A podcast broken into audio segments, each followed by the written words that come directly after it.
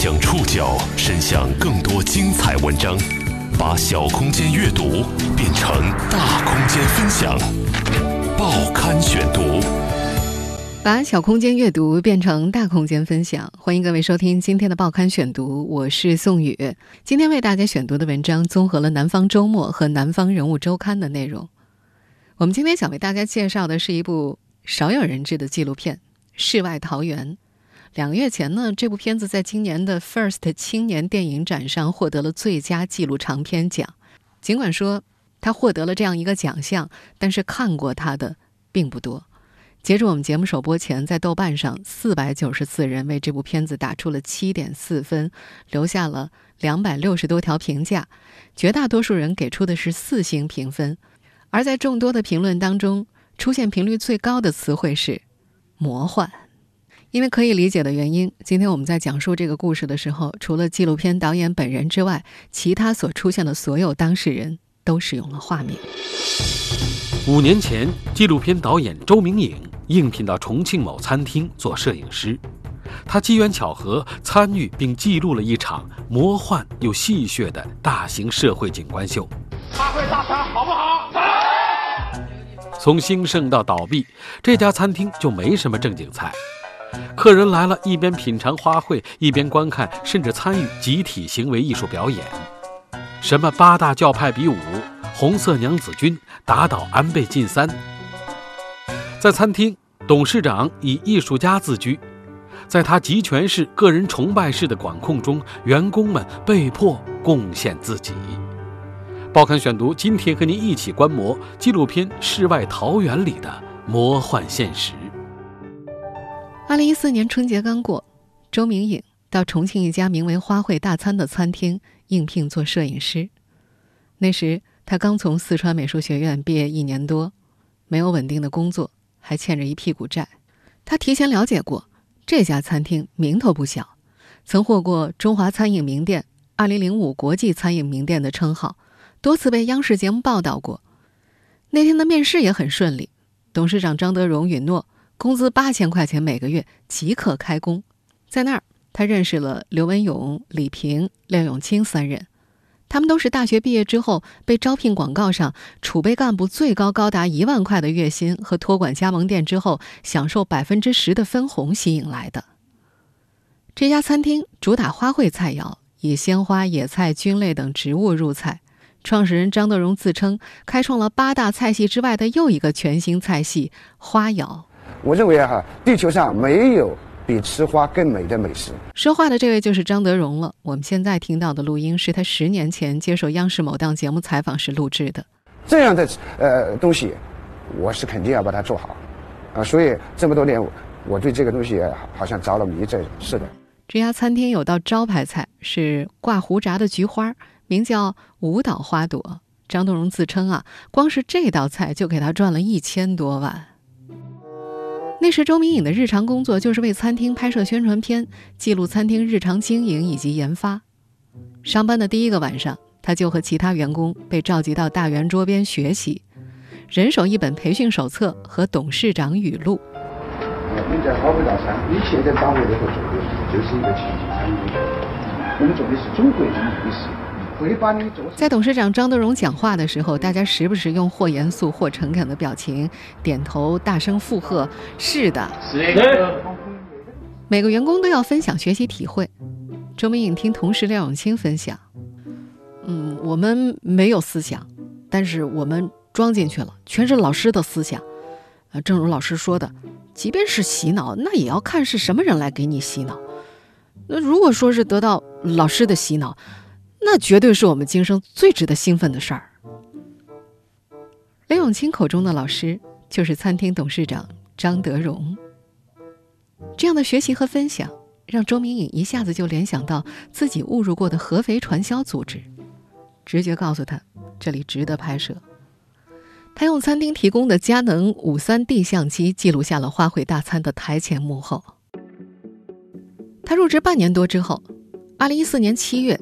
董事长张德荣突然跑路了，留下了上千万的债务，餐厅最终倒闭。五年过去，李平转行做了房地产策划，廖永清变成了中学老师，而周明颖则花了四年多时间，把六十多个小时的素材剪辑成了一部纪录片。他的床头放着一本《一九八四》，剪辑的时候他参考了这本书。起初呢，他给这部片子取名为《瓦解》，最终定名叫《世外桃源》。二零一九年七月，这部片子在 First 青年电影展上获得最佳纪录片奖。那段并不长的在餐厅拍摄并工作的经历。给周明颖带来了心理阴影。直到现在，他套钥匙开门前还会先扫一眼旁边的楼梯间有没有人。他也很难对别人建立信任。不久前，有家媒体的记者前去采访他时，他甚至一度怀疑记者是餐厅董事长派来的细作。不到一年的工作经历，对这位纪录片导演来说，影响是深刻的。他所经历的现实，如今看起来依然充满了魔幻的味道。报刊选读继续播出纪录片《世外桃源》里的魔幻现实。周明颖第一天上班所拍摄的素材有三个：一段花仙子的舞蹈，一段每晚例会，还有一段是击毙安倍晋三的表演。餐厅里烟雾弥漫，玩具枪。被分发到每位客人的手里，音响里传出一阵激昂的南方口音的男声，男声喊着：“各位爱国志士，让我们携手收回钓鱼岛。”只见一群男服务员身着墨绿色的老式军装，配迷彩渔夫帽，手持玩具手枪，弓着腰掩护一位红领带黑西装的男子向餐桌走去，客人们则蓄势待发，准备伏击安倍晋三。也就是那位穿着西装的男子，在几个回合的关于“安倍，你和自卫队快点投降，挣扎是没有用”的喊话过后，军装们在干冰白雾中倒地。一阵枪战的环境音之后，那个南方口音的男生宣布：“安倍的自卫队被消灭了。”很快就有个穿着格子衬衫的中年男人抓住了衣衫不整的安倍，高举着手臂向大家挥手致意。周围响起了欢呼声。大家喊着“压下去，枪毙了！”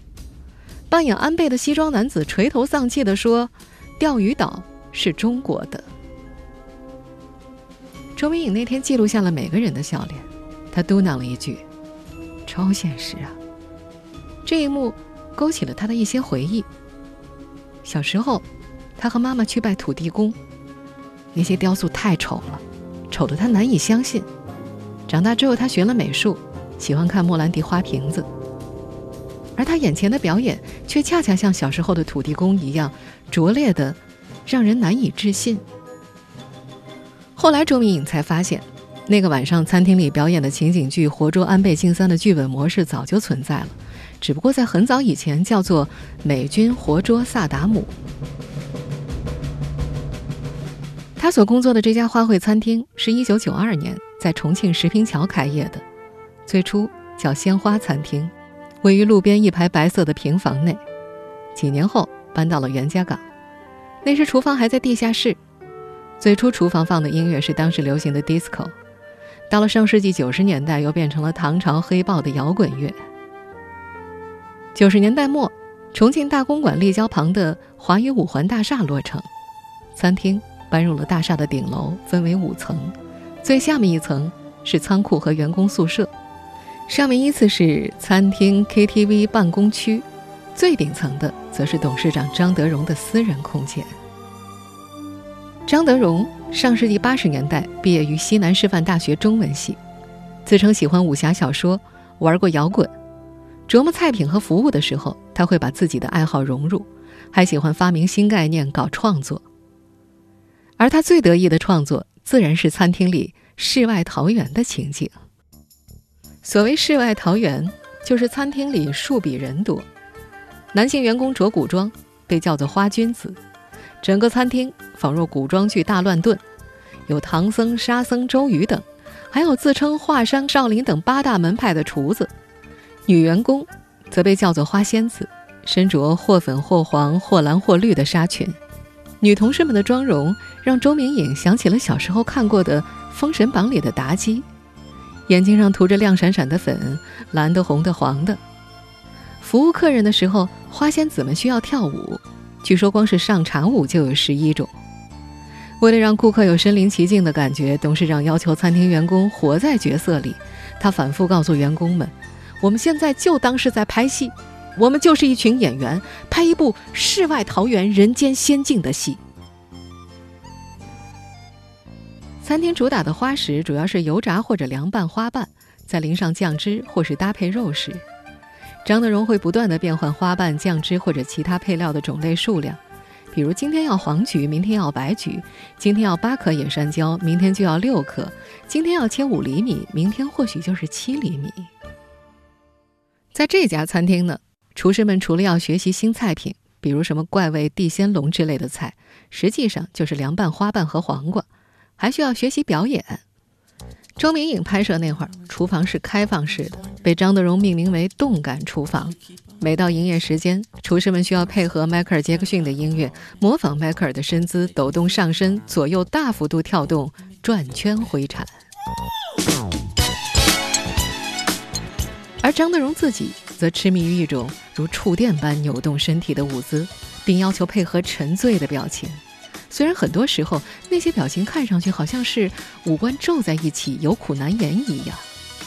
所有的动作都由董事长亲自教学，无论是厨师颠勺的姿势，还是武林人挥臂的幅度，或者保护安倍时弓腰的高度，他都要一遍一遍地演示，再一个一个地纠正。如果做不到位，他便骂。董事长的创作是通宵达旦的，他总是烟不离手。等待菜品的时候，他会晃烟，就像晃笔那样。周明颖搞不明白，为什么张德荣都不需要睡觉的。所有人都必须陪着他创作到天明。周明颖工作的这家餐厅也曾风光过，在重庆，这家餐厅曾一度是高消费的代表。有些上了年纪的重庆人记得那儿啊，一般人吃不起。报刊选读继续播出纪录片《世外桃源》里的魔幻现实。周明颖。没赶上餐厅的风光岁月。二零零五年十月份，以“成人自然”为主题的亚太城市市长峰会在重庆召开。峰会前夕，新版的重庆城市形象宣传片在央视播出。宣传片主打美人、美景、美食，第一个镜头便是飞机在江北国际机场降落，八位花仙子身穿粉红色纱裙，向客人呈上八道鲜花菜肴。根据《重庆晚报》2005年报道，摄制组导演在重庆到处寻找符合主题的拍摄对象。听北京电影学院的一位领导说起，重庆的美女都集中在花卉大餐，便找到餐厅参与拍摄。那年是花卉大餐走红的开始。花卉大餐消费不菲，重庆某花卉公司老板焦峰为餐厅供货十多年，他记得。餐厅大楼电梯里的广告写着：“每席一千八百八十八起，上不封顶。”这一般人谁吃得起呢？他猜想，后来花卉大餐生意变差，也许是因为公款消费的限制越来越严格。生意不好了，董事长张德荣却总爱把人情味挂在嘴边。偶尔，周明颖确实能够找到一些董事长的人情味儿。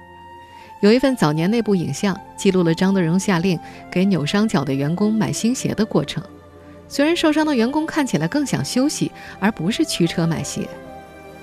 又比如，人称“美女英”的花仙子过生日，董事长给准备了大蛋糕，大家一起唱歌，彼此祝福。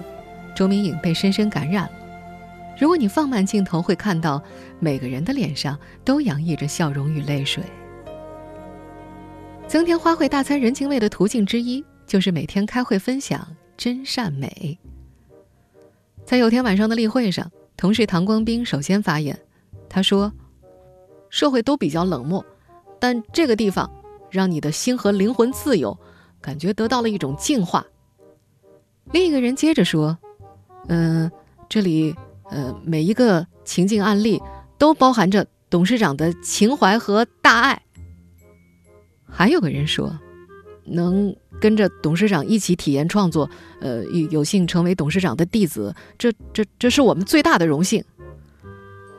周明颖说，他有时候会感觉，那些站起来发言又直直坐下的花君子们，好像说话的不是他们的脑子，而是喉头。他们说出来的东西虽是词句，却不是真正的话，就像是鸭子呱呱呱叫一样。拍摄那组镜头的时候，周明颖举着单反的手抖了一下，他感到一丝害怕。他觉得“大爱情怀”这样的词出现在这样的场合，怎么像是电视里说要打击的邪教一样？在去花卉大餐工作前，这个青年刚刚经历了一场世外桃源的毁灭。周明颖不是他的本名。是他进入四川美术学院之后起的艺名，铭刻影史的意思。毕业之后，他加入了一个青年电影公社，老板看中了他的梦想，允诺一起追梦。那是一段疯魔般的日子，天天就想着拍电影。他给老板白干了一年，还被骗走了三万块。直到信用卡预警，他才突然醒悟，离开了他的世外桃源。他原来到花卉大餐是想挣钱的，不料。又进入了另外一个所谓的世外桃源。那些关于真善美和梦想的说辞，像极了那个骗了自己的电影老板。更加糟心的是，种种迹象显示，花卉大餐危机重重。多数时候，餐厅里的客人都是花君子、花仙子们的亲戚朋友，唯有加盟商前来考察的时候，安倍晋三的表演才会出场。但是，周明颖心有不忍，或者是心存侥幸。他看着通宵达旦创作的董事长，不免觉得董事长和自己一样是个有理想的人。他觉得搞原创一定有出路。董事长的情景餐饮模式没毛病，如果有毛病，那是因为下面的人欺上瞒下，只想骗钱。那时，周明颖所遭遇的情境，就像我们生活中的很多时候一样。你觉得事态不对，但也不知道哪里出了错。在那家餐厅里，董事长不需要员工想太多，他不断的要求员工放弃自我，清空脑袋，把他的理论装进去就行。报刊选读继续播出纪录片《世外桃源》里的魔幻现实。不知是为了便于洗脑，还是其他什么原因，这家餐厅只招外地人，很多员工只有小学学历，有的当过兵，有的开过挖掘机，他们被给予了。创始人入门弟子、初级培训师等称号。董事长希望员工们能掌握自己建立的那套情景餐饮的理论，掌握的途径就是清空自己的脑袋，把张德荣的理论原样装进去。他认为员工自身的想法不值一提，反而会妨碍吸收他的理论，因此他总是要求员工放下自我。自我的人是每次晚上开会批判的对象。有位员工在开会的时候分享。我们必须要相信董事长，相信他带领我们做这些事情是天下第一的事。我们要彻底杀掉我们的自我和自私。刘永清在扮演少林寺和尚的时候，总是喜欢自创作揖的手势，不按规定来。某天晚上，大家把他围在中间，指着他反复说：“你最自我。”他穿着袈裟，闭眼打坐，一行眼泪从眼角流出来。还有一次。餐厅的二号人物总监曲艺说：“我们这个团队里啊，一定是要讲真话的。他要求每个花君子都要点名说出团队里最自我的人，但不能说自己。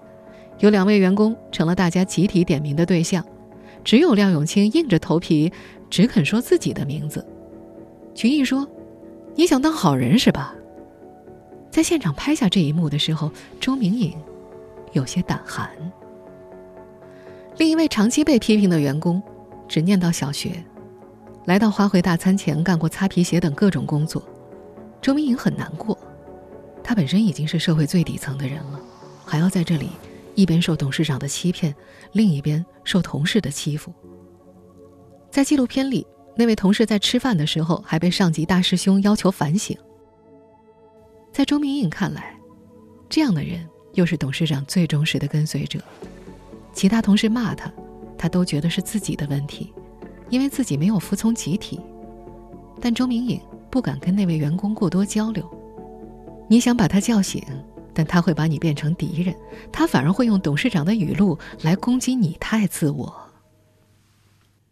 而董事长张德荣常常以暴力威胁众人，有的员工被他扇耳光，拿烟灰缸砸，张德荣不觉得自己打员工有什么问题。他说：“以前被他打的，不信喊一百个回来，个个都说他管得严，但没有哪个不感谢他的。一顿暴打，最后个个出来都像一家人。关于花卉大餐的各种传闻不乏惊悚的内容，张德荣却要求世外桃源是纯净的，他不准男服务员花君子和女服务员花仙子私下交流，连互相加微信都不允许。但他的妻子曾经是餐厅的服务员，员工们都知道，还有个叫丹丹的花仙子是跟了董事长十多年的情人。甚至周德荣的拍摄也成为花卉大餐控制员工的工具。有一回，大师兄跟他说：“你拍的时候啊，他们没的精神都把精神抖擞装出来，但是一下来懒散的多得很啊。这个现象，我想不仅是花君子、花仙子也有。大师兄希望有个女摄影师，这样就可以随时监控花仙子们了。虽然董事长试图让大家放下自我，绝对服从，但员工们也各有各的算盘。”而最终让大家清醒起来的是金钱，是董事长跑路。报刊选读继续播出纪录片《世外桃源》里的魔幻现实。二零一四年，餐厅经营日趋困难，有时一个客人也没有，董事长仍会在开会的时候鼓励大家渡过难关。员工间私底下开始互相打听工资发了没有。周明颖说好八千的月薪缩水成了八百，比他少的不在少数。有个主管拿到的是最多的，一千零七块。逐渐聊开之后，有些人清醒过来。员工李平问刘文勇：“哎，到这儿来，你不觉得我们都呆傻了吗？”但他们仍在观望，因为金钱梦还没破灭。刘文勇当初找工作的时候，就是冲着花卉大餐的加盟店来的。据说呀，开加盟店能拿到二十多万的年薪呢。李平也是冲着加盟店的分红去的。在片子里，他说：“我在这里坚持了这么久，不可能没看到结果就走啊！不看到结果，怎么甘心啊？”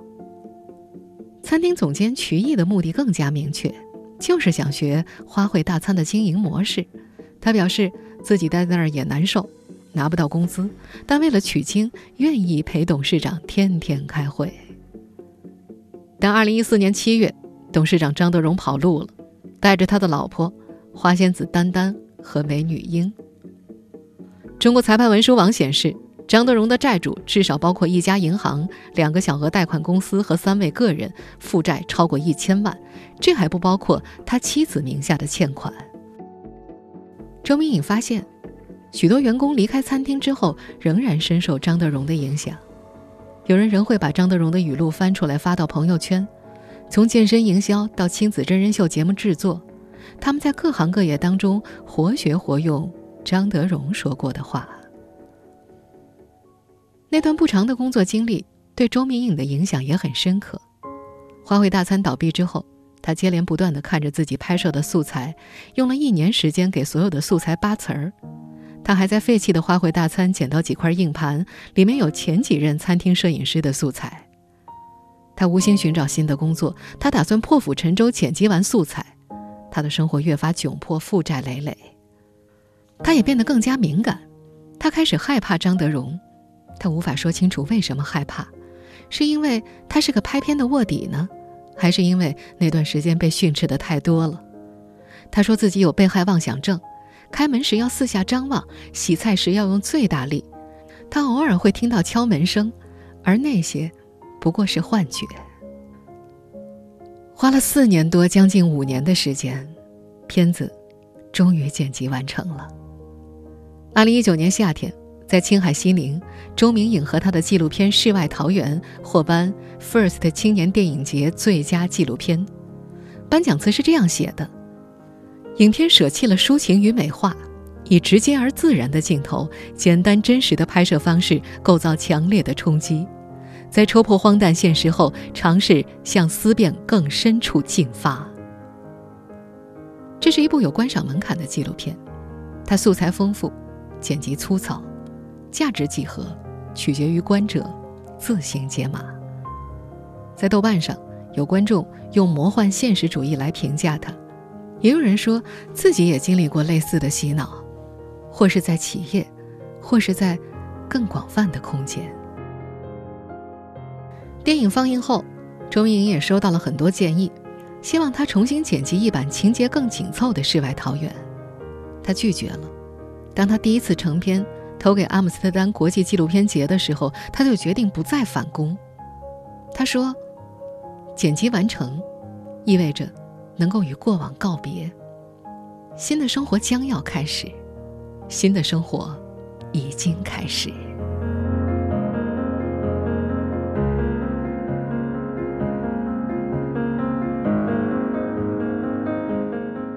听众朋友，以上您收听的是《报刊选读》，世外桃源里的魔幻现实。我是宋宇，感谢各位的收听。今天节目内容综合了《南方周末》《南方人物周刊》的内容。收听节目复播，您可以关注《报刊选读》的公众微信号“宋宇的报刊选读”。我们下期节目时间再见。